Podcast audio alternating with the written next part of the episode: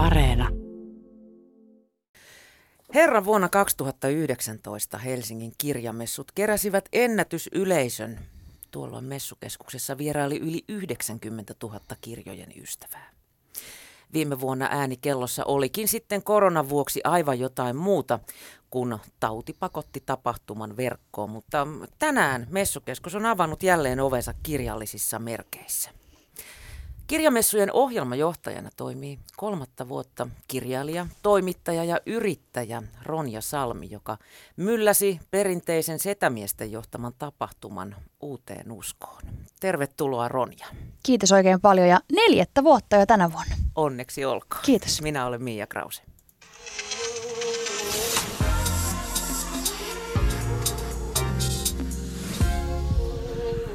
Yle Puhe. Mitä mietit Ronja Salmi?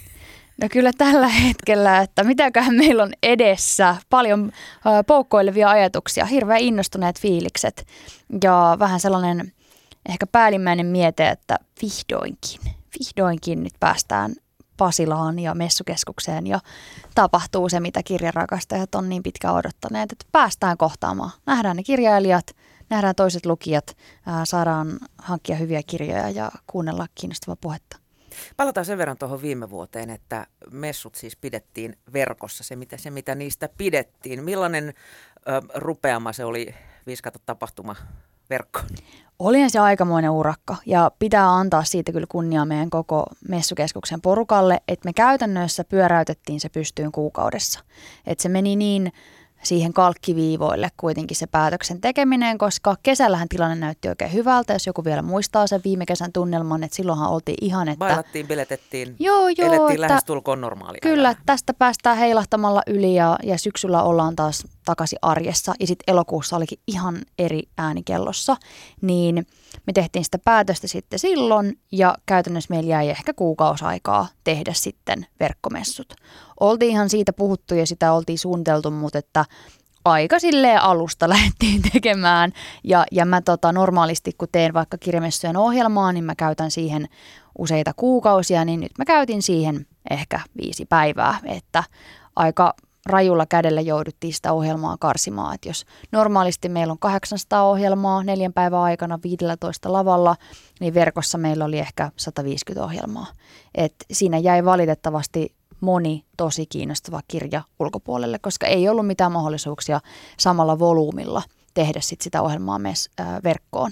Ja käytännössä se toimi niin, että meillä oli kirjailijahaastatteluja sitten verkon välityksellä ja ihan hyvin se ihmisiä kiinnosti. Et siellä oli, oli tota maksavia asiakkaita ja kiinnostuneita ihmisiä, jotka olivat ostaneet lipun meidän verkkotapahtumaan, mutta toki kyllähän se jää tunnelmaltaan ja, ja niin kuin siltä jotenkin paikaltaan niin aika kauaksi siitä, että mitä me normaalisti tehdään. Oli aikamoisia kuvia, mitä somessa näkyy tyhjyyttään ammottavasta messuhallista, missä sitten kirjailija ja haastatteli. Kyllä, me rakennettiin lavat tosiaan messukeskukseen, totta kai, kun tila on meidän käytössä. Ja avaruusfiilis siellä oli, niin kuin avaruus sellaisena niin kuin, ää, tilan tilan kuvauksena, mutta myöskin niin kuin ulkoavaruuteen viitaten, kun siellä pimeän messuhallin perällä loistaa kirkkaasti valaistu ää, lava, niin kyllä se näyttää siltä, että se on alus, joka on kohta lähdössä ää, lentoon. Ja kirjailijat oli ihan niin kuin hoomoilla sana, koska eihän kukaan käy messukeskuksessa silloin, kun siellä ei ole tapahtumia. Ihmiset käy vaan siellä, siellä silloin, kun se on täynnä ihmisiä. Ja nyt sitten kirjailijat, jotka on käynyt 15 vuotta Helsingin kirjamessuille esiintymässä, saapuu tyhjään halliin, niin olisi vähän niin kuin totuttelemista. Ja sehän on ihan erilainen se koko haastattelutilanne. Normaalistihan sä vuorovaikutat yleisön kanssa ja heitetään vähän vitsiä ja syntyy niin kuin se, mikä esityksen idea onkin, että se on ainutlaatuinen kokemus siinä hetkessä. Mutta sitten kun tehdään verkkoon, ei ole live-yleisöä, siihen aikaan kun me nauhoitettiin, eli viime lokakuussa, 50 ihmistä sai olla yhdessä tilassa samaan aikaan. Et siellä ei niinku ees niinku kaveri tai vaimo saanut tulla kuuntelemaan tai puoliso, ää, niin onhan se niinku ihan erilainen asetelma, vähän kuin olisi TV-studiossa. Mm. Kalpeen aavistuksen tuosta saa, jos on käynyt messukeskuksessa koronarokotuksessa. Niin Joo. Siellä vähän sama meininki oli Joo, tossa. et siinä ei ole sitä niinku lämpöä ja sydämellisyyttä, mikä yleensä sitten siellä messuilla on. Miten tota, sitten tämä vuosi? Ö, oliko tässä sitten semmoinen plan B, että jos olisi pysynyt mestat kiinni? Joo, totta kai meillä on ollut erilaisia skenaarioita pöydällä koko ajan, että nyt tiedettiin jo vähän enemmän, että silloin 2020 keväällä, kun tilanne iski, niin eihän kukaan meistä tiennyt, että mitä tuleman pitää. Mäkin silloin ajattelin optimistisesti, että no tämähän ehtii tässä jotenkin asia laantua, että onneksi me ollaan vasta kesän jälkeen lokakuussa, että vähänpä, vähänpä silloin tiesin, ja tänä vuonna me oltiin varauduttu aika lailla kaikkeen. Että mitä tahansa tulee, niin meillä oli suunnitelmia pöydällä, mutta se, että me saadaan nyt toteuttaa se meidän ykkössuunnitelma, meidän A-game, niin onhan se suuri helpotus. Toki siellä messukeskuksessa on otettu huomioon sit sitä terveysturvallisuutta aika monella tavalla. Että koskaan kirjamessut ei ole levittäytynyt näin suurelle pinta-alalle, koska me haluttiin väljyyttä sinne. Kirjamessuista ehkä se päällimmäinen ajatus on se, että siellä on aika tiivis tunnelma, on paljon ihmisiä ja kaikki änkeä sinne samoille osastoille katsoa niitä uutuuskirjoja, niin me ollaan nyt sitten tuotu sinne sitä väljyyttä. Että meidän päälava on siirretty kokonaan uuteen paikkaan ja ehkä kuvaavaa on se, että sinne on ennen mahtunut istuu 450 ihmistä ja nyt sinne mahtuu 1500 ihmistä ää, niin kuin täydellä kapasiteetilla. Et tässä koko luokassa ollaan niin kuin suurennettu ja tuotu sitä, sitä tilaa sinne. Et ihan varmasti nyt mahtuu kyllä kuuntelemaan Katja Kettua ja Ismo Alankoa silleen, että saa niin kuin tyhjän paikan vaikka viereen. Mm. Millaiset odotukset tälle vuodelle sitten on? Luuletko Ronja, että ihmiset uskaltaa lähteä tämän kaltaisiin tapahtumiin? Vai onko peräti niin kuin painetta, että pääsis? Kyllä mä uskon, että kysyntä on vähän tässä pakkaantunut, että Kirjamessut on kuitenkin paljon muutakin kuin kirjallisuustapahtuma. Se on Suomen merkittävin kirjallisuustapahtuma ja itse asiassa Pohjoismaiden suurin niin kävijämäärältään. Mutta se on samanaikaisesti myös kulttuurille, keskustelukulttuurille ja popkulttuurille merkittävä tapahtuma. Se on yhteiskunnallisen vaikuttamisen kanava myöskin. Että meillähän on lavalla kirjailijoita, mutta myös urheilijoita, muusikoita, taiteilijoita, politiikan tekijöitä, vaikuttajia, filosofeja, joten se on sellainen neljän päivän kokemus, jossa yhteiskunnan hyvin eri laidat on, on edustettuina. Meil, meillä on myös entisiä vankeja True Crime-kategoriassa ja, ja sitten on lastenkirjallisuutta, niin ää, se kysyntä tulla yhteen ja kohdata erilaisia ihmisiä, niin mä uskon, että se on tässä pandemian aikana kasvanut, että ihmisillä on halu tavata toisia ihmisiä, mennä paikan päälle, ää, kuulla, nähdä, aistia, ha- haistaa, tuntea lämpötila niin kuin ihollaan.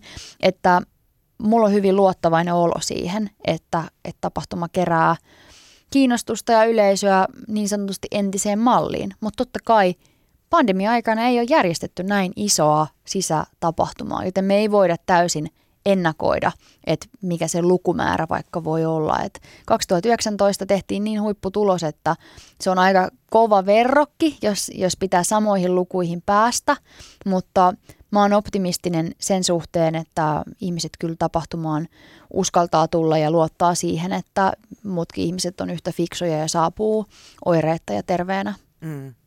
Niin se on paljon muutakin kuin kirjamessut, kuten sä sanoit. Sieltä avataan tuttuja, siellä verkostoidutaan se, se on niin kuin paljon isompi kuin pelkkä kirjamessutapahtuma. Joo, koska kirjallisuus itsessään kattaa kuitenkin yhteiskuntaa niin, niin laajasti, että e, eihän voi olla ikään kuin kirjallisuutta ilman sitä maailmaa, jossa me eletään ja se maailma sisältää kaikki maailman asiat. Et kirjojahan kirjoitetaan siis muurahaisista ja sitten tunnetaidoista ja, ja kirjoitetaan rakkaudesta ja surusta ja Jumalasta, että mm, kyllä se on sellainen paikka, jossa voi altistua uudelle ajattelulle.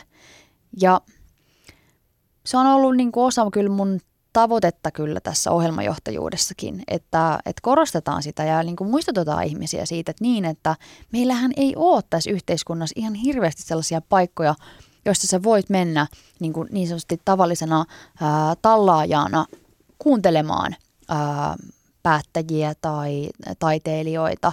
Kuitenkin aika silleen ähm, edulliseen hintaan, jos, jos miettii sitä kokonaistarjontaa. Niin että, ja se kynnys niin kuin mennä messuille on ehkä vähän erilainen verrattuna siihen, että ähm, etsisit netistä Helsingin yliopiston avoimen luennon ja sitten menisit tiedekulmaan niin kuin sitä kuulemaan, että tuossa sitten voi altistua – kaikenlaiselle. Vahingossa törmätä. Niin, että ai täällä onkin Esko Valtaoja ja ai täällä onkin niin kuin, ohjelma mustista aukoista, kiinnostavaa. Versus sitten se, että yrität löytää niin kuin Ursan sivuilta, että milloin ja missä voi seuraavaksi mennä kuulemaan. Ja nyt sitten vielä, kun meidän tapahtumaan voi osallistua myös sen netin kautta, että ähm, sinne verkkoon tulee maksumuurin taakse – meidän päälavan ohjelma ja sitten meidän uuden äänikirjalavan ohjelma, jonka nimi on Töölönlahti. Ja jos käy vaikka lauantaina messuilla, niin sitten sunnuntaina sillä samalla lipulla voi verkon kautta myös... Möllöttää kotona. Ja... Joo, että se toimii niin kuin molempiin suuntiin. Että ollaan haluttu tehdä se silleen helpoksi, että jos sunnuntaina jalat on kipeät, niin voi jäädä kotiin ja katsoa sitten sohvalta. Mm. Aikaisempina vuosina kirjamessulla on ollut erilaisia maateemoja. Nyt ei ole. On, onko nyt joku semmoinen kokoava Joo, teema? meillä on kyllä teemana tänä vuonna dialogi. Mä, mä halusin sen tuoda tähän ohjelmaan sen takia, että mä uskon, että tässä koronapandemian aikana, kun me ollaan kaikki oltu aika eristäytyneitä, niin se yleinen keskustelukulttuuri on ehkä entisestään kärjistynyt. Ja, ja se sellainen vastakkainasettelu niin kuin somessa, koska ne alustat sitä tietyn niin kuin tarkoituksella tuottavatkin, nehän on siis suunniteltu siihen, että meillä heräisi mahdollisimman niin kuin suuria tunteita, niin ehkä sitten sellainen kohtaamisen aika voisi olla nyt, niin kuin tasa-arvoisen vuoropuhelun aika. Ja se teema näkyy siellä ohjelmassa sillä tavalla, että me ollaan tehty yhteistyötä Erätaukosäätiön kanssa. He ovat meille räätälöineet ohjelmaa. Erätauko on siis tällainen keskustelutapa, jossa kuullaan kaikkia ja, ja huomioidaan Jokainen kaikki. saa puheenvuoron. Ja... Kyllä, ja, ja titteleillä ei ole siinä niin kuin väliä, vaan että se, on, se on luotu sitä varten, että ihmiset voisivat käydä niin, kuin ai, niin sanotusti jotenkin aitoa vuoropuhelua ja, ja kohdata toisensa ihmisinä. Niin Erätaukosäätiö on tehnyt meille ohjelmaa ja se on niin kuin osaltaan – korostamassa niin kuin sitä, että ehkä on joku toinenkin tapa. Ja, ja kirjallisuushan on totta kai myös vuoropuhelua itsessään. Se ei ole kauhean ehkä sähäkkää, koska kirjailija saattaa niin kuin vuosia aikaisemmin kirjoittaa jotain ja sitten ikään kuin se vuoropuhelu jatkuu siinä vaiheessa, kun joku sen lukee ja, ja väliä siinä voi olla aika pitkäänkin. Mutta kirja on myös media, niin kuin se, on, se on kaikkea muuta niin kuin sen lisäksi, mutta että vuoropuheluahan – siinä tapahtuu ja sitten jatkuu, kun ihmiset kertoo toisilleen äh, lukemastaan. Mm. Ja dialogiin liittyy aika olennaisena osana myös se kuuntelu, Joo. mikä somessa jää aika vähäiselle. Kyllä, ja, ja kuuleminen on myös läsnä kirjamessuilla, koska ää, äänikirjathan on tulleet meidän alalle tässä viime vuosina tosi kovalla rytinällä, ja me ei haluttu jättää sitä huomioimatta kirjamessuilla. Et me ollaan tuotu sinne äänikirjalava, jonka nimi on Töölölahti, ja siellä on ohjelmaa ääni edellä. Ja, ja ääni on osa kirjallisuutta. Sitä ei enää sieltä saa niin kuin pois. Ja, ja se muuttaa myös tätä koko alaa ja itse kirjallisuutta, sitä miten ihmiset kirjoittaa. Ei se kaikkien kirjoittamista muuta, koska kaikki kirjailijat ei halua kirjoittaa ensisijaisesti äänikirjaa ajatellen, mutta on paljon tekijöitä, jotka tekee sitä jo nyt. Niin on ainoastaan luonnollista, että me sitten tapahtumana – reagoidaan siihen ja näytetään ja, ja annetaan mahdollisuus sille, että esimerkiksi äänikirjojen lukijat pääsee ääneen. Että hehän on ihan uusi kirjallisuuden tähtiluokka. Mm. Ää, on paljon ihmisiä, jotka haluaa kuunnella vain Jukka Pitkäsen lukemia kirjoja. Hän on siis avaraluonnon ääni ää, ja hän myös lukee äänikirjoja, niin tota, että tavallaan fanitusta syntyy niin kuin siihenkin suuntaan. Tästä oli jännä juttu Hesarissa juuri äänikirjojen tulevaisuudesta. Juha Vuorinen oli myönnyt tuotantonsa VSOYlle. Ja tota, VSOylta veikkailtiin, että nyt vielä äänikirjat ei ole niin iso hitti, mutta jo ehkä vuoden kuluttua se olisi about 50-50. Joo, mä oon kuullut monelta kustantajalta, että tällä hetkellä niin kolmasosa vaikka kaunokirjallisuuden tuotoista voi tulla sieltä äänipuolelta. Ja tämä muutos on tapahtunut oikeasti no siinä aikana, kun mä oon ohjelmajohtajana, eli noin neljässä vuodessa, ja se kiihtyvin vaihe on ollut tässä viimeisen kahden vuoden aikana. Ja jos miettii kirjallisuudessa yleensä tapahtuvia trendejä, niin ne ei ole näin nopeita yleensä, että tämä muuttaa alaa ää, niin kuin radikaalisti. Se, mikä pitää käydä se keskustelu on ansainta kirjailijoille. Että kustantajien ansioista sitten se kolmasosa, jos tulee äänikirjoista ja ehkä ensi vuonna joinain, jossain kustantamoissa jopa puolet, niin miten ne tilittyy sitten kirjailijoille. Koska tällä hetkellä tilanne on se, että kirjailijalle se kuunneltu äänikirja tuo vähemmän rahaa kuin se ostettu kovakantinen kirja. Ja tämän pitää muuttua äm, aika nopeasti. Eli tämä on vähän tämmöinen Spotify-ilmiö. Tämä on ehdottomasti Spotify-ilmiö. Ja muusikoilla oli se hyvä puoli, että kun CD ei enää myynyt ja ikään kuin musiikin kuuntelemisesta tuli jossain määrin ilmasta ää, tai se ei enää samalla tavalla tuonut tuottoja kuin levymyynti, niin muusikot pystyivät lähteä kiertueelle ja, ja sieltä saamaan sit sitä fyrkkaa. Kirjailijatkin voi lähteä kiertueelle ja hehän esiintyvät vaikka kirjamessuilla, mutta et siinä ei ehkä ihan samanlaisia bisnesmahdollisuuksia ole kuin vaikka muusikoilla. Ää, et mikä olisi se korvaava toiminta niin kuin kirjailijoille, jos se ei ole kovakantisten kirjojen myynti enää, sanotaan vaikka viiden vuoden päästä. Kaikille ei ole kuitenkaan mahdollista esimerkiksi vuokrata kansallisteatterin pientä lavaa ja pyytää sinne yleisöä ei, ei se ei ole kaikille mahdollista. Ja siis mietitään ihmisiä, jotka ovat kirjailijoita. Toki on ekstrovertteja kirjailijoita, mutta että joukossamme on myös aika paljon niitä ihmisiä, joille vaikka tämä messuesiintyminen on asia, jota pitää jännittää sille viikkokaupalla, ehkä jopa kuukausikaupalla. Ää, verrattuna sitten muusikoihin ja laulutekijöihin, joilla ehkä on verissä jossain määrin se, että on kiva mennä ihmisten eteen. Niin, mm. niin tota, se ei sekään niin kuin ehkä kerro nyt sit siitä, että, että keikkailu olisi se kirjailijoiden ää, niin kuin korvaava tulonlähde. Että kyllä haluaisi ajatella, että kirjailijat voisivat jatkossakin saada tulonsa ää, sitten sieltä itse tekemisestä, eli kirjojen kirjoittamisesta. Ää, toki yleisellä tasolla – harva kirjailija elää Suomessa pelkästään kirjoittamisella. Että ne kirjailijaliiton... Ainakaan kirjo, kirjojen kirjoittamisella. Niin, että jos voi kirjoittaa sitten lehtijuttuja ja kaikkea muuta siihen niin kuin sivuun, että ne kirjailijaliiton kirjailijoiden vuosipalkat on aika madonlukuja. Ähm, että ei, ei niillä kauhean moni niin kuin pysty pärjäämään ihan vaan niillä myynneillä. Mutta sitä suuremmalla syyllä meidän pitäisi olla kiinnostuneita sitten niin kuin alan sisällä siitä, että miten sitten ne äänikirjojen niin kuin suuret su- suosiorahat niin kuin valuu kirjailijoille.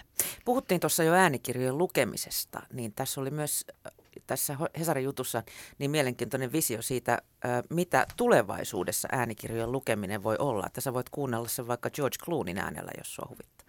Joo, tällaisilla mahdollisuuksilla spekuloidaan, että ääniteknologia kehittyy niin nopeasti, että en yhtään näe sitä epätodennäköisenä, etteikö olisi mahdollista ää, saada jollain tietokoneohjelmalla vaikka sitten George Clooneyn tai ää, jonkun muun tähden niin lukemana se kirja. Eri asia on sitten se, että kuinka nautinnollista ää, se on. Tiedän jo nyt, että se äänikirjan lukijan valinta – on tosi tarkkaa puuhaa ja ihmiset siihen jo niin kuin kustantamoiden sisällä erikoistuu.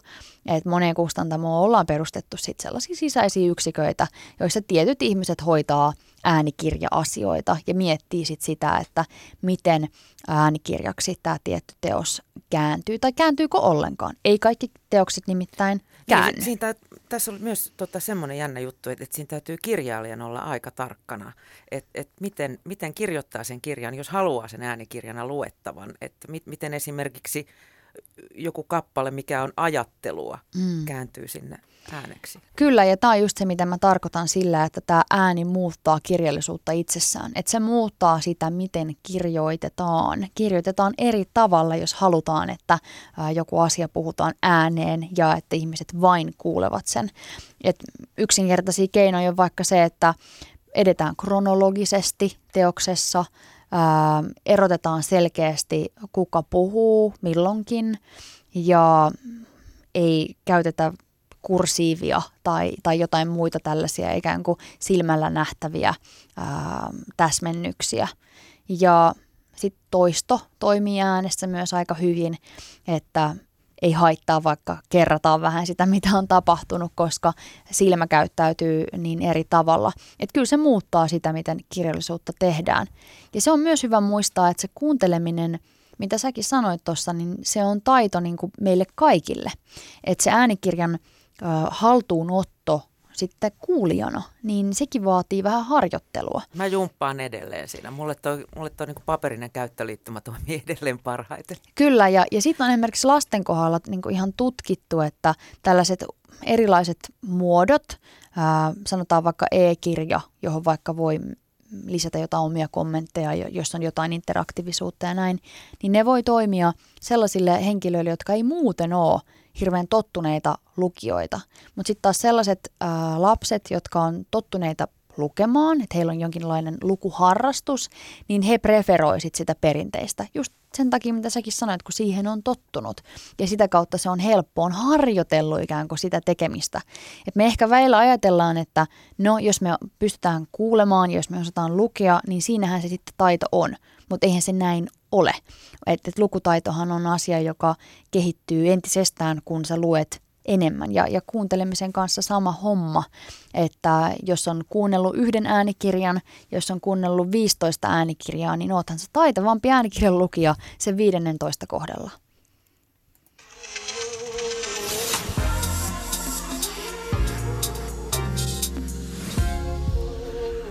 Yle Puhe. Tänään vieraana on Ronja Salmi, joka on kirjamessujen ohjelmajohtaja. Sut valittiin Ronja Messujen ohjelmajohtajaksi kolme vuotta sitten, neljä vuotta sitten, 25-vuotiaana naisena. Millaisena jysäyksenä se sulle tuli?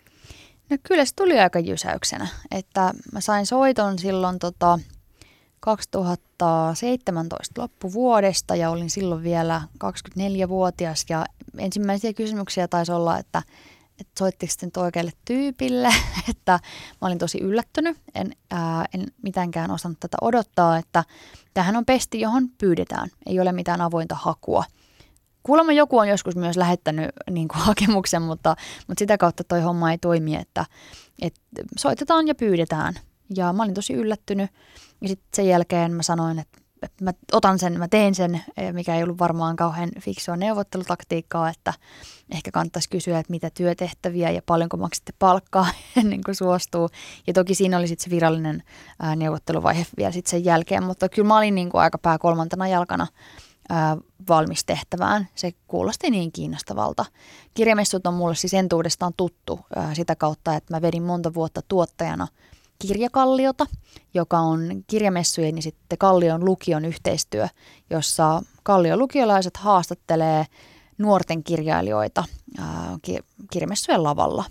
Ja mä olin kehittänyt sitä konseptia tuottajana monta vuotta ja sitä kautta alalla tiedettiin mut, mä tunsin vähän alaa, messuilla tiedettiin mut, niin sillä tavalla ehkä isolle yleisölle se oli yllätys, että mut valittiin, että kuka tämä tyyppi on ja miten se liittyy kirjallisuuteen mitenkään, mutta aalan sisällä ihmiset varmaan niin osas ajatella, että aa okei, okay, no joo, tämähän käy järkeen. Ja toki olit jo itsekin palkittu kirjailija. Joo, mä itsekin kirjoittanut totta kai, mutta että mä uskon, että se ää, kirjakalliotyö niin paino siellä vaakakupissa eniten. Että messuilla oli varmaan nähty, että mä oon aika nälkäinen tyyppi ja niin herkästi on ehdottamassa uusia asioita. Ja kirjakallio on, on siitä mahtavaa, että se itse asiassa täyttää 10 vuotta, sitä on pyöritetty 10 vuotta ää, tänä vuonna ja edelleen sieltä nousee ihmisiä alan pariin. Et ei riitä yhden käden sormet laskemaan niihin ihmisiä, jotka on työllistyneet alalle enemmän tai vähemmän johtuen siitä, että ovat olleet kirjakalliossa mukana. Mm. Arvelutuksia on missään vaiheessa hypätä noihin saappaisiin. Viime aikoina on paljon puhuttu etenkin naisten kokemuksista huijarisyndroomasta, mm. eli, eli, eli en kykene, en pysty ja jää vielä kiinni siitä. Oletko koskaan kärsinyt tämmöisestä? Kyllä mulla aina silloin tällöin se huijarisyndrooma niin kuin nousee. Ja, ja muistan silloin, että äm, tunsin niin kuin epäilystä ja pohdin sitä, että riittääkö osaaminen. Ja, Mutta entäs jos ja mitä niin, jos? Ja, ja jotenkin, että mitä se edes on se työ, kun eihän kukaan ikinä tiedä, kun johonkin uuteen asiaan lähtee, että mitä siellä on edessä. Ja sitten kun kaikki kuulosti niin, niin kuin isolta, ja, ja onhan se isoa, että se on, se on iso tapahtuma ja siinä on paljon vastuuta ja kaikkea muuta, niin kyllä mä mietin sitä asiaa, mutta mulla on siitä ihana etu elämässä, että mulla on äiti, joka on tosi hyvä, hyvä pitää sellaisia mentorointipuheita, että soitin äidille ja, ja, ja, ja jotenkin kipuilin varmaan sitten jotenkin sitä, että mitäköhän tästä tulee. Ja, ja hän on palannut sitten niihin keskusteluihin, niihin mun epäilyksiin myöhemmin, jos on uudelleen noussut sellaisia tunteita uusien asioiden äärellä, että mä en pysty tähän. Ja hän on sanonut, että, että niissä hetkissä, kun pitää vähän harpata ja pitää vähän ponnistaa, pikkasen niin kuin pinnistää sinne seuraavalle niin kuin osaamisen tasolle, niin silloin kuuluukin tuntea epävarmuutta. Et, et se on ihan ok tunne. Et se on tunne asioiden joukossa, se on odotusta ja, ja se on pientä epäilystä ja se on harkintaa ja pohdintaa, mutta se ei ole vielä niin kuin merkki siitä, että sitä ei kannattaisi tehdä tai etteikö siihen niin kuin pystyisi. Et oppiminenhan on epämukavaa tosi usein. Me ollaan kaikki oltu koulussa ja työssäkin niissä tilanteissa, että on jonkun uuden asian äärellä ja, ja miettii, että no en mä tee tätä niin kuin ollenkaan, kun tämä on niin vaikeeta. Ja silloin pitäisi pystyä jotenkin muistaa se, että että eihän kukaan sanonut, että sen oppimisen kuuluisi olla helppoa. Että jos siellä koulussa on koko ajan tosi helppoa, niin op, opit se silleen mitään. Ja, ja työssä niin kuin sama homma, että joskus saa olla vaikeaa, mutta ei se vielä ole merkki siitä, että pitäisi luovuttaa tai jättää tekemättä. Mm, se on itse asiassa paljon niin kuin terveempi merkki hiukan epäillä kuin se, että niin. lähtee rotsi auki.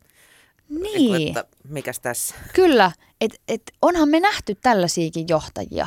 Ää, sä oot varmaan nähnyt ja mä oon nähnyt ja moni muu niitä tyyppejä, jotka tulee taloon vähän ulkopuolelta, aivan narsistisen itsevarmana siitä, että he tietää tasan tarkkaan, miten tämä homma menee. Ja sitten he niinku lähtee luettelemaan, että no tämä on ihan niinku sontaa, mitä te olette tehnyt ja tässä ei ole mitään järkeä. Juu, me kuule uudistetaan tämä. Ei kuuntele ketään, ei kysele keneltäkään yhtään mitään niin aiempia kokemuksia, vaan lähtee vaan muutosjohtajana siinä niin roiskimaan. Omaa visiotaan omaa visiota. Mä sanon näitä tyyppejä käsien heiluttelijoiksi. Koska Duun, he... Duunarit katsoo, että mitäköhän helvettiä. Joo, just näin. Kädet heiluu hirveästi ja niin kuin selitystä ja visioa ja kalvoa ja dynaamista PowerPointia. Projektityöryhmät koko näkkiä. Kyllä, ja mä lähden nyt tätä hanketta vetämään. Ja, ja tota, se ei herätä hirveästi luottamusta niin kuin ihmisissä. Et, et jos sä oot siellä organisaatioissa töissä ja joku tulee sinne sitten just takki hauki, niin ei siitä tule sellaista fiilistä, että me lähdetään nyt yhdessä tekemään.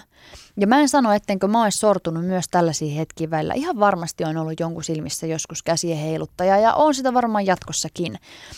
Että joskus pitää totta kai myös vähän niin kuin tuulettaa, mutta sen ekan vuoden aikana, mitä tehtiin, niin mä kyllä opin sen kuuntelemisen merkityksen. Ja, ja sen merkityksen, että mm, mikä kirjamessuilla on monillekin organisaatioille.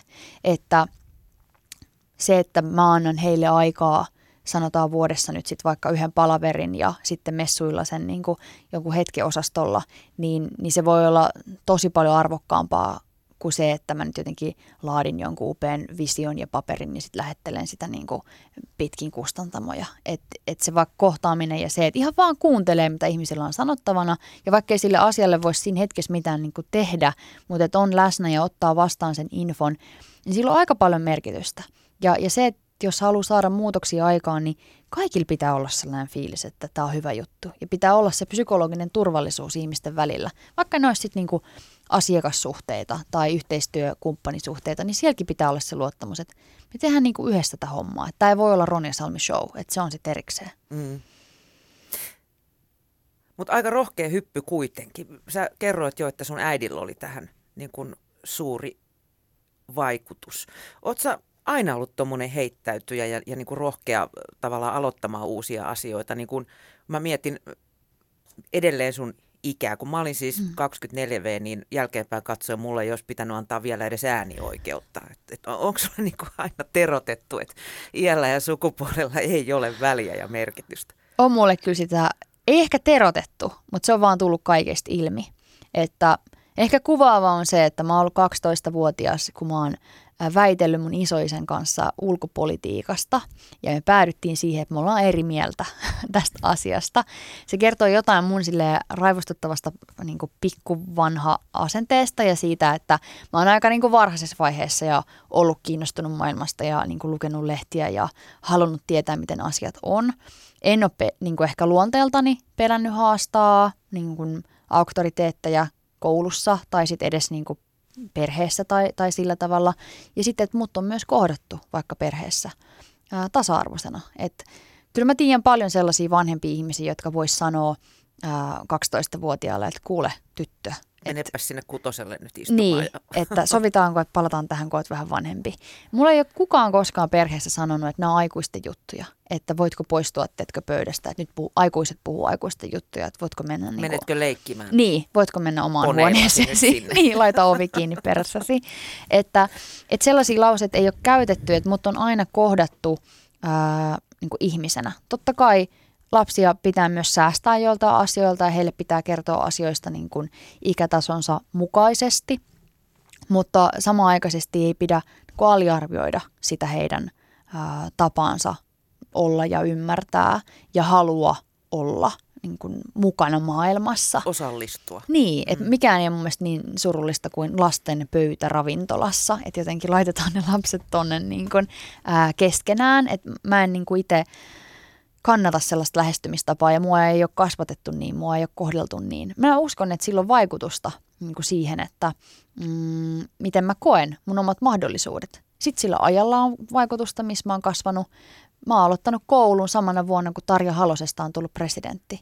Että se horisontti siihen, siitä, siihen, että mitä nainen voi olla, ää, mitä musta voi tulla, niin se on ollut ihan erilainen kuin edeltävillä sukupolvilla. Ja mä uskon, että, että tasa-arvo on vähän sellainen asia, josta sitten kerätään niitä hedelmiä niin kuin matkan varrella. Että se, että mun äiti on feministi ja mun isoäiti on feministi ja hänen äitinsäkin on ollut feministi, niin, niin mä saan nyt nauttia sit siitä itseluottamuksesta, että maailma on mulle avoin ja mä voin tehdä asioita. Et mun ei tarvitse huolehtia siitä, että kuka mä jotenkin oon tai pystynkö mä johonkin. Mä voin huolehtia suoraan siitä, että mitä me ollaan tekemässä. Saa skipata niinku sen jatkuvan itsensä häpeämisen ja vähättelyn vaihe ja mennä suoraan sinne tekemiseen. Ei tarvitse mur- todistella. Niin, että voi suoraan sitten murehtia sitä niinku tekemistä.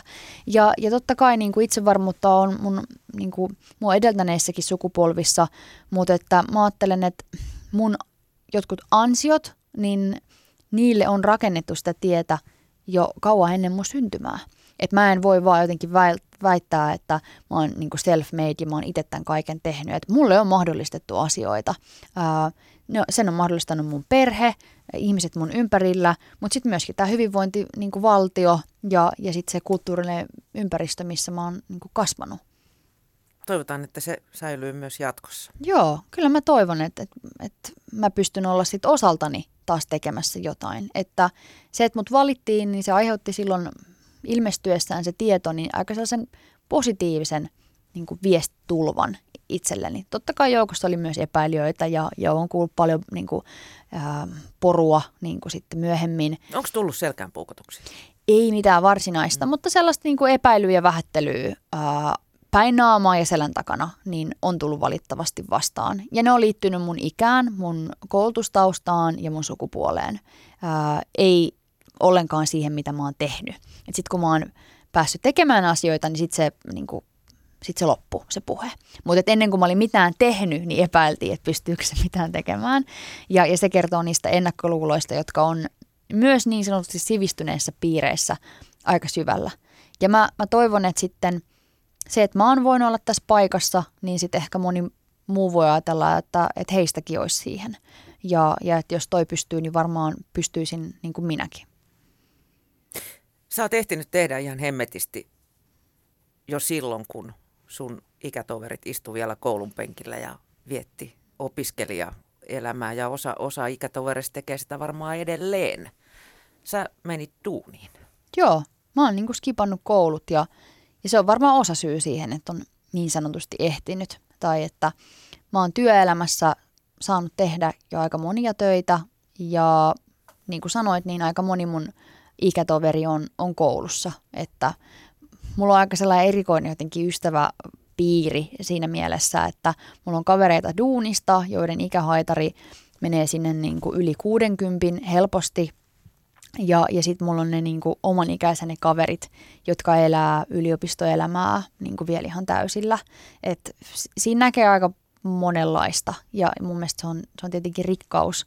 Mutta omalla kohdalla mä ajattelin, että et katsotaan nyt, kuinka kauan tämä niin kestää. Et mä oon aloittanut media-alalla 17-vuotiaana ja mulla on tullut töitä vastaan siitä saakka, niin kaipa sitten se ajatus oli se, että no mennään nyt tällä hevosella.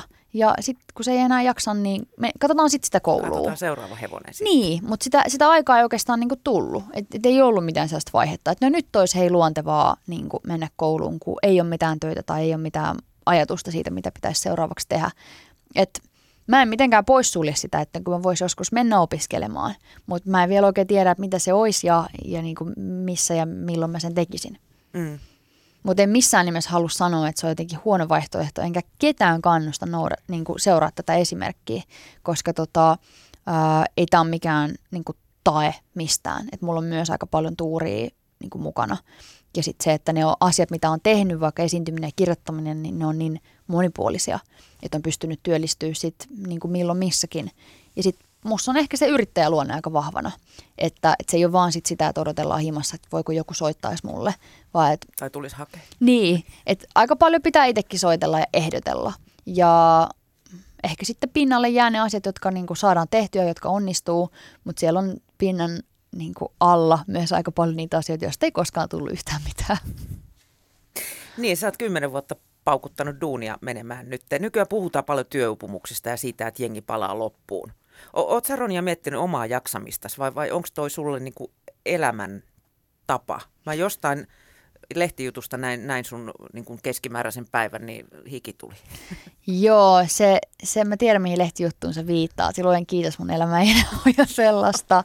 Se ei, tota, se, ei ollut, se ei ollut hyväksi pitkässä juoksussa. Mä oon miettinyt jaksamista tosi paljon. Um, mä oon ollut myös uupunut töistä, niin kuin siinä parikymppisenä jo ää, niin kuin tavallaan kauan aikaa sitten, mä oon nyt 28. Äm, ja mä ajattelen, että se ajanhallinta ja se jaksamisesta huole, huolehtiminen on osa ammattitaitoa ja sen kehittyminen vie oman aikansa. Et mä oon myös tehnyt ylilyöntejä niin kuin sen asian suhteen. Ei oikein voi tietää, missä ne rajat on ennen kuin siellä käy. Sitten kun siellä rajalla seisoo, niin on silleen, ok, ei tarvitse tulla tänne enää uudelleen. Ja tota, on mäkin siellä niin kuin ollut. En ole ollut uupunut niin kuin sellaisella niin kuin työkyvyttömyystasolla. Ää, luojan kiitos. Että kun puhutaan burnoutista, niin se on hyvin erilainen erilaisille ihmisille. Osa toipuu siitä vuosia. Ää, ei ehkä koskaan pysty palaamaan työelämään. Et mun kohdalla – se uupumisen hetki on ollut luojen kiitos vähän niin kuin maltillisempi. Mutta tota, nykyään mä huolehdin mun jaksamisesta niin kuin monillakin eri tavoilla ja oon esimerkiksi niin kuin fiksannut sitä, että minkälaisia töitä mä ihan teen ää, perustuen siihen jaksamiseen. Mä oon ihminen, joka väsyy muista ihmisistä. Mä pidän ihmisistä. Eli ja, sä tarvitset sitä omaa aikaa. Kyllä. Mä oon niinku introvertti siinä suhteessa. Mä tuun hyvin toimeen, mä oon sosiaalinen, mutta vitsi mä oon puhki. Mä oon, mä oon niin puhki sit, kun mä oon ollut ihmisten kanssa. Ja, ja mun pitää olla itseni kanssa, tehdä omia juttuja ja antaa omien ajatusten niin kuljettaa mua, jotta mä lataudun. Ja huomasin esimerkiksi sen, että mä en jaksa mun arkea – jos mä oon jatkuvasti juontokeikoilla, puhekeikoilla tai teen televisiotyötä, jossa mä kohtaan uusia ihmisiä joka päivä, joiden niin kun, ja niitä kohtaamisia kannatellaan. Sä tiedät ää, toimittajana ja haastattelijana sen, että sun vastuulla on nyt esimerkiksi tämän keskustelun onnistuminen, koska sä vedät tätä. Että jos mä alan tässä sönköttää jotain, niin sun pitää mut pelastaa ja se on osa toimittajan työtä. Ja, ja mua se kuluttaa. Mä teen sitä mielelläni, mutta se myös väsyttää mua ja mä tarviin niitä palautumispäiviä. Ja mä jossain vaiheessa havahduin, että mä tein aika paljon näitä mulle kuluttavia töitä ja, ja sitten mä toin aina kotiin ää, jämät itsestäni. Mm. Ja, ja havahduin niin kuin siihen, että, että ne mun elämän rakkaimmat ihmiset saa musta sitä, mitä jää niin kuin pussin pohjalle. Jämät. Joo, ihan jämät, murut, jotkut räppeet. Ja tota, mä en halunnut sitä. Et oli pakko alkaa miettiä, että kuinka paljon mä voin tehdä näitä juttuja, jotka mua väsyttää, joista mä tykkään, mutta jotka mua väsyttää verrattuna sit siihen, että mitä voi tehdä toimistolla, näppäillä tietokonetta, kirjoitella asioita. Se ei mua niinku uuvuta. Siitä ei tule sellaista niin kuin, oh my god, niin kuin silmät seisoo päässä. Mm. Mutta vaikka kirjamessujen jälkeen, niin mulla on kalenterissa kaksi päivää, missä ei ole mitään, koska mä tiedän, että mulla ei ole ajatuksia silloin, mulla on sähköposti kiinni. Ja jos näette niin kuin mut vähän itkuisena jossain merenrannalla Helsingissä. niin, niin, niin se on ihan ok, se on, se on vaan se, miltä musta tuntuu ää, sellaisen aistiärsytyksen niin jälkeen. Et, et messut on niin HC-tapahtuma ää, siinä mielessä mun kaltaisille ihmisille. Paljon ihmisiä, paljon tuttuja, jutellaan koko ajan, pitää olla hirveässä valmiustilassa, sitten on valot, sitten on äänet – Mä rakastan sitä, mutta mä oon niin poikki sen jälkeen, että mä parin päivään niin kuin just sille syön aamupalaa viisi tuntia ja sitten menen jonnekin rannoille ja vähän silleen niin kuin pahalla mielellä, vaikka on tosi onnellinen, koska on vaan niin väsynyt. Ja, sen kun oppii itsestään niin kuin tuntemaan ja tietämään, että tällainen mä oon, mulla menee aikaa sitten palautua näistä asioista, niin pystyy suunnitella sitä niin kuin duunin tekoa. Et mä ajattelen, että mä oon kasvanut tässä, mä oon oppinut itsestäni ja, ja mä oon ammattitaitoisempi nykyään kuin vaikka seitsemän vuotta sitten, jolloin mä oon ollut niin kuin, väsynyt. Niin, voi olla, että on takki aika, aika tyhjä sunnuntaina ja mä ihmettelin jo, jo sitä, että, että kirjamessut alkaa tänään ja, ja aika moni olisi sanonut sun saappaissasi tähän haastattelupyyntöön ei kuinka sä onnistut aikatauluttamaan asiat? Sanot sä liian usein joo? Kyllä mä nykyään sanon ei aika monellekin asialle. Ja vaikka ihan kirjamessuilla on todennut sit sen, että ää, sen sijaan, että mä itse vetäisin tosi montaa haastattelua siellä, niin on ehkä parempi, että mä oon sitten se tyyppi, joka juoksee sitten kaikkialla muualla puhumassa kirjamessuista. Ja, ja sitten se, että mulla on vaikka siellä tapahtuman sisällä aikaa, jolloin mun ei tarvitse tehdä mitään – niin sitten se mahdollistaa sen, että jos tulee joku haastattelu tai jollain osastolla joku kirjakustantaja haluaa kertoa mulle niin kuulumisensa, niin mulla on sitten aikaa siellä olla. Ja 2019, kun mä siellä käyskentelin kirjamessujen tota, ää, alueella, niin ihan vaan kaikenlaiset ihmiset mua pysäytteli. Et mulla oli sellainen olo, että musta on tullut niin Miss Kirjamessut, mikä oli mahtavaa. Että, ja osa ihmisistä jotenkin sen tittelin myötä niin ajatteli, että mä oon rouva, niin sitten jotenkin, että rouva kirjamessut ja että ettekö te ole se rouva, joka täällä näitä asioita hoitaa. Mä wow, wow, että en tiennytkään, että tämän johtajuuden mukana tulee myös tällainen niin siviilisäädyn muutos. Tulee, tulee. Mutta tota, mm, et se on ehkä oppia kans niin kuin siitä. Mut mitä tulee muuten niin kuin työn aikatauluttamiseen, niin um, mä käytän Google-kalenteria ja mun kaksi sellaista niksiä siellä on. Ensinnäinen, ensimmäinen on se, että arvojen pitää olla kalenterissa. Eli mun elämän tärkeimpien ihmisten pitää olla jatkuvasti mun kalenterissa. Että mä en vahingossa niin kävele heidän ja sitä kautta niin itseni yli. Eli se pitää olla niin kuin, puolison ja, ja sitten niiden läheisimpien ystävien lisäksi vaikka mun hevonen, mm. koska sitäkin pitää mennä ää, tapaamaan kerran viikossa. Ja sitten kun ne on siellä niinku toistuvasti, niin se kynnys niinku perua. Että se, että luo niitä rutiineja sinne arkeen, niin kynnys perua sitten joku lenkkikaverin kanssa, niin se on aika korkea. Et se kuulostaa yksinkertaiselta, mutta mulla se on niinku tuonut sitä rytmiä siihen, että okei, nämä asiat on pysyviä, näitä ei oteta pois kalenterista – no mitä sille jäljelle jäävällä ajalla sitten tehdään. Ja toinen on se, että mä oon siirtynyt to-do-listoista siihen, että mä aikataulutan kaikki mun työtehtävät kalenteriin. Jos mulla on vaikka kolumnin kirjoittaminen, joka vie multa viisi tuntia, ää, se kirjoittamisvaihe, ideoinnin mä ka, niin kuin, laitan kalenteriin vielä erikseen, koska se pitää tehdä pari päivää ennen, että se idea ehtii muhia. Muhia ja muotoutua. Joo, mm. niin sitten se kirjoittaminen, mä laitan viisi tuntia kalenteriin, mä oon silloin kiinni. Ää, koska mä huomasin, että jos mulla on sellainen to-do-lista, niin se kasvattaa vaan mun sitä stressiä, koska siellä on koko ajan se tehtävälista, joka ei oikeastaan lyhene missään vaiheessa. Mutta kun on kalenterissa, niin sitten mä tiedän, että mä tuun ehtimään. Et mulla on tuossa varattu aika, kirjoitan sen kolumnin silloin, ei paniikkia, se tehdään silloin ajallaan. Ja se tuo myös sitten sellaisen hyvän niin kun, ää, kutinan sinne selkäpiihin, että se todella sit pitää saada valmiiksi siinä ajassa.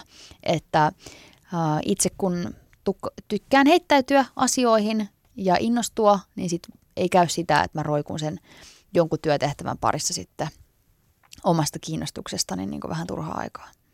Että sellaista itsensä johtamista. Tai, jo, tai roikkuu jossain muussa kiinni. On niin kuin suurin piirtein aloittamassa sitä hommaa, mutta sitten yhtäkkiä keittiön kaappien siivoaminen alkaa tuntua valtavan tärkeää. Joo, kyllä tämä prokrastinaatio on asia, joka on meidän kaikkien kiusana jatkuvasti. Ja, ja sillekin pitää niin kuin antaa oma aikansa ja olla sille armollinen itselleen, että eihän kukaan meistä ole tehokas niin kuin kaikkia seitsemän ja puolta tuntia, mitä niin kuin ihmiset yleensä töissä tekee. Että yritän olla itselleni siinäkin armollinen, että ei niitä kaikkia niin kuin hetkiä tarvitse käyttää ää, supertehokkaasti. 110 prosenttisesti. Ei, ei se ole niin kuin mielekästä elämää. Ja sitten kyllä mä nykyään aika paljon myös niin kuin kieltäydyn asioista. Se on, se on etuoikeus, että voi myös sanoa ei. Alkuvaiheessa, kun on ura aloittanut, sanoin kaikkea joo, koska tietenkin pelkäsin, että jos sanon kerran ei, niin ei sitten kukaan mua ikinä enää mihinkään pyydä. Mutta kävi ilmi, että ei se ihan niin toimi. Että kyllä ne sitten pyytää myöhemminkin, vaikka joskus sanoisi ei. Sanoit, että sua on sekä neitinä että rouvana pysäyttelee yleisö mm. myös siellä kirjamessuilla. Ja, ja tota, se ei varmaan ihan vähän joudu siitä, että sun naama on monelle myös TV-stä tuttu. Miten sä oot kokenut sen tyyppisen julkisuuden? On, onko se häiritsevää ja, ja, tai, tai miten sä oot, otat niin kuin sen tyyppisen palautteen, mitä siitä duunista nyt väistämättä tulee niin vastaan? Mm. Mun tyypillinen palautteen antaja, ihminen, joka antaa mulle palautetta tai lähestyy mua, on yleensä about mun ikäinen tai mua vähän vanhempi ää, naisoletettu henkilö. Ja heillä on 99 prosenttisesti hyvää sanottavaa. Ää, mä en onnekseni kerää mitään valtavaa esimerkiksi törkyä ää, somen kautta, mikä ehkä johtuu siitä, että mä käytän Instagramia, jossa on aika paljon, no, 2-30, 40 naisia, ää, ja he on niin kuin kiinnostunut niistä asioista, mitä mä teen, ja he viestii mulle. Ja ehkä se on hyvä sanoa ääneen sen takia, että moni, moni ajattelee, että jos sä oot nuori nainen ja jos sä työskentelet näkyvällä paikalla, oot mediassa läsnä, niin automaattisesti sitten sen myötä tulee kuraa ja uhkailuja ja, ja seksistisiä viestejä. Ja toki niitäkin tulee. Olen saanut myös niin kuin osani. Mutta mä en halua myöskään maalta sellaista kuvaa, että, että se olisi se arki, jossa niin kuin kaikki elää. Se on todella valitettavaa, että moni, moni joutuu sellaisen kohteeksi. Ja se on mullekin epäselvää, että mistä se johtuu, että jotkut ihmiset kerää ää, ihan valtavasti vihaa ja, ja toiset niin kuin kerää vähän vähemmän. Et mistä se johtuu, että joku otetaan niin kuin silmätikuksi. Se on ehkä vähän sellainen lumipalloefekti, mikä, mikä voi tapahtua. Et jos joutuu joskus johonkin niin kuin ikävään otsikkoon ja sit sitä kommentoidaan ja sitten tulee seuraava ja ne ikään kuin kasaantuu tietyille ihmisille, ihmisille ja se on tosi epäreilua. Ää, mä oon onnellinen siitä, että mä oon välttynyt. Ja osittain siihen myös voi vaikuttaa se, että mä oon rajannut tarkasti, että mistä mä sitten niinku puhun. Että vaikka mm, seurusteluasioista, niin, niin en edes omassa Instagramissa niinku laita mitään. En kerro. availe vaatekaappeja, etkä muuta naisten lehdille. No, en varsinaisesti. En ole ainakaan toistaiseksi avannut tuota vaatekaappia. Ehkä jos sinne vaatekaappiin saa laittaa muutaman kirjan, niin voin avatakin. Voimme neuvotella sitten siitä. Mutta että, että tällaisia parisuhdehaastiksia tai en ole puhunut omasta seksielämästäni tai jotain muuta. Ja musta on siistiä, että ihmiset puhuu, koska se on hirveän tärkeää, että meillä on julkisuudessa ihmisiä, jotka on tosi avoimia elämän kaikista puolista. Mutta mä oon itse ajatellut, että mä Mä suojelen omaa mielenterveyttäni sillä, että mulla on myös jotain omaa. Että kun mä teen julkista työtä ja mä oon tehnyt sitä sieltä 17-vuotiaasta saakka, että mä oon silloin aloittanut TV-juontajana, niin olisi ollut ehkä aika vaikeaa niin kasvaa, tulla aikuiseksi, jos olisi alusta saakka jakanut ihan kaiken. Että mulle antaa niin rauhaa ja voimaa, että sen lisäksi, että maailma tietää musta jotain asioita, niin mulla on sitten mun ihan omat asiat.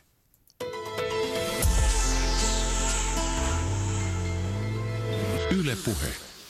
Ronja Salmi, sä kerroit tuossa jo alussa, että sä oot lapsesta asti rakastanut kirjoja. Mik, mikä sai sut milleniaalin kirjojen pariin? Nuorisolaiset lukee yhä vähemmän ja diginatiiveja on entistä vaikeampi saada löytämään kirjallisuus.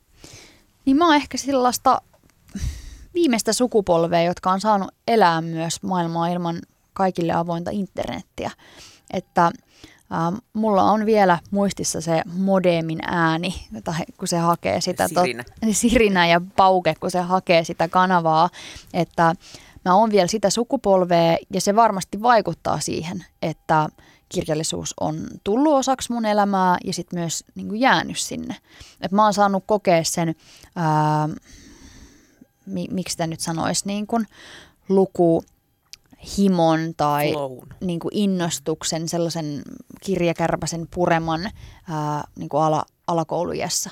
Et mä oon oppinut lukemaan vasta koulussa, tai vasta, mutta siellä. Aika usein kirjallisuusihmiset sanoivat, että minä opin lukemaan, kun olin vielä vaipoissa. Niin no, minä en... Väärinpäin, kun niin. isä luki sanomalehteä, niin, niin minä kyllä, siitä sitten. Kyllä, niin tota, itse en kuulu näihin.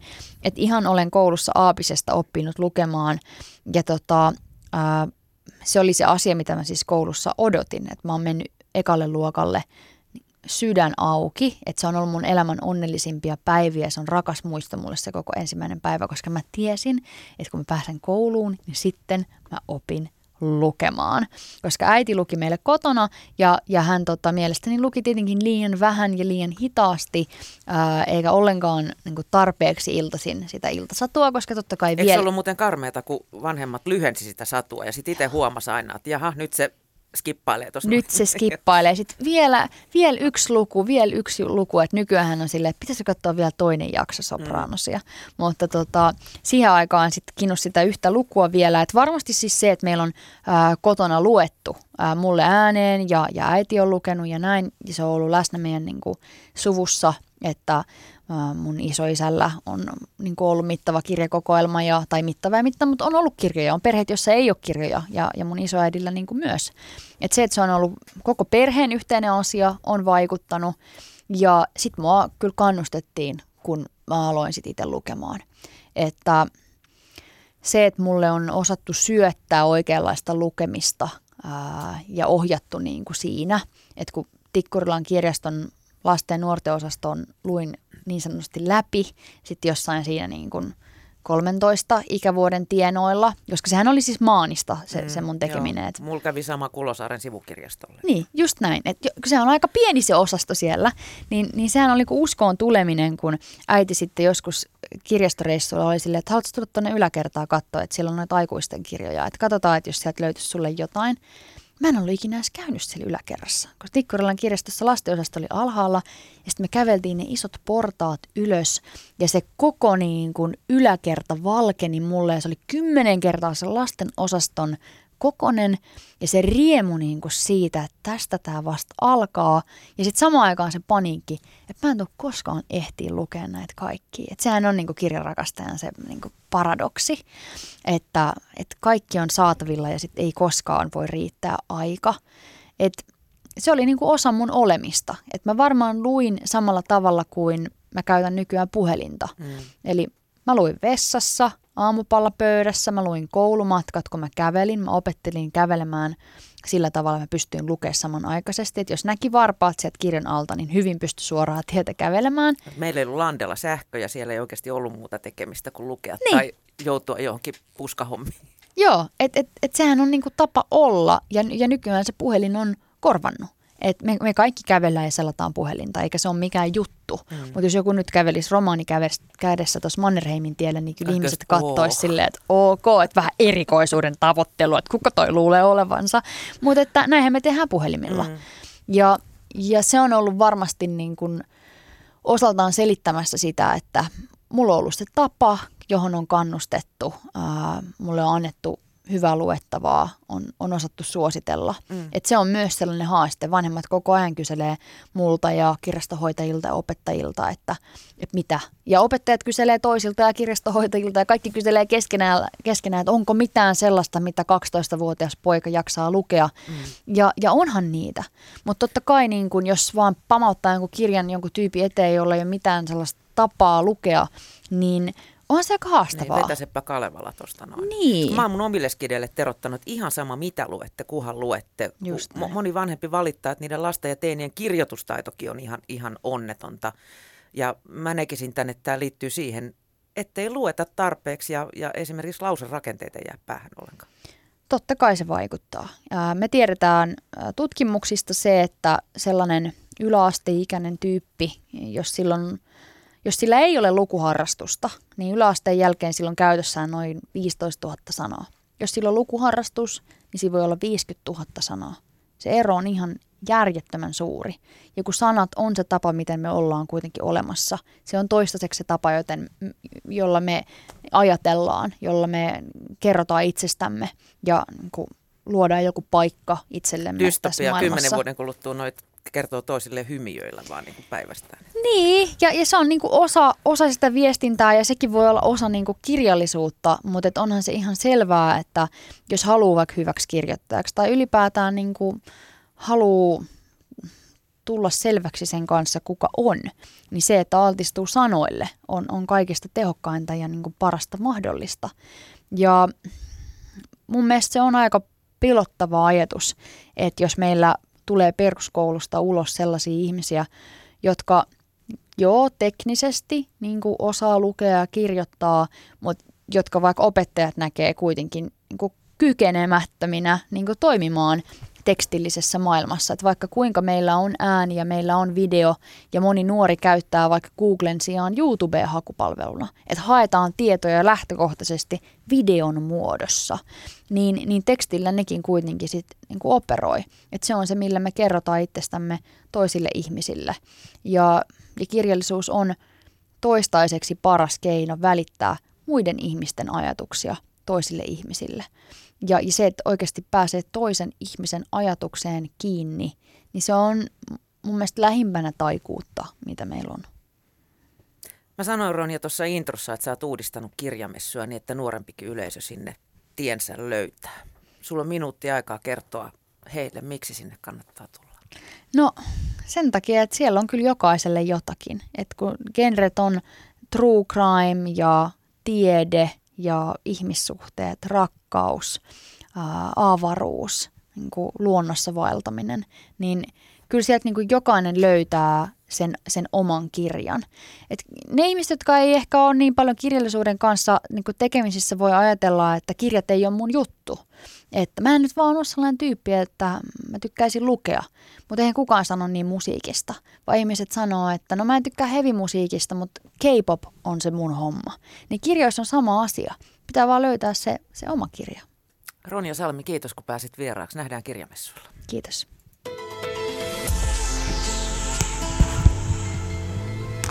Yle Puhe.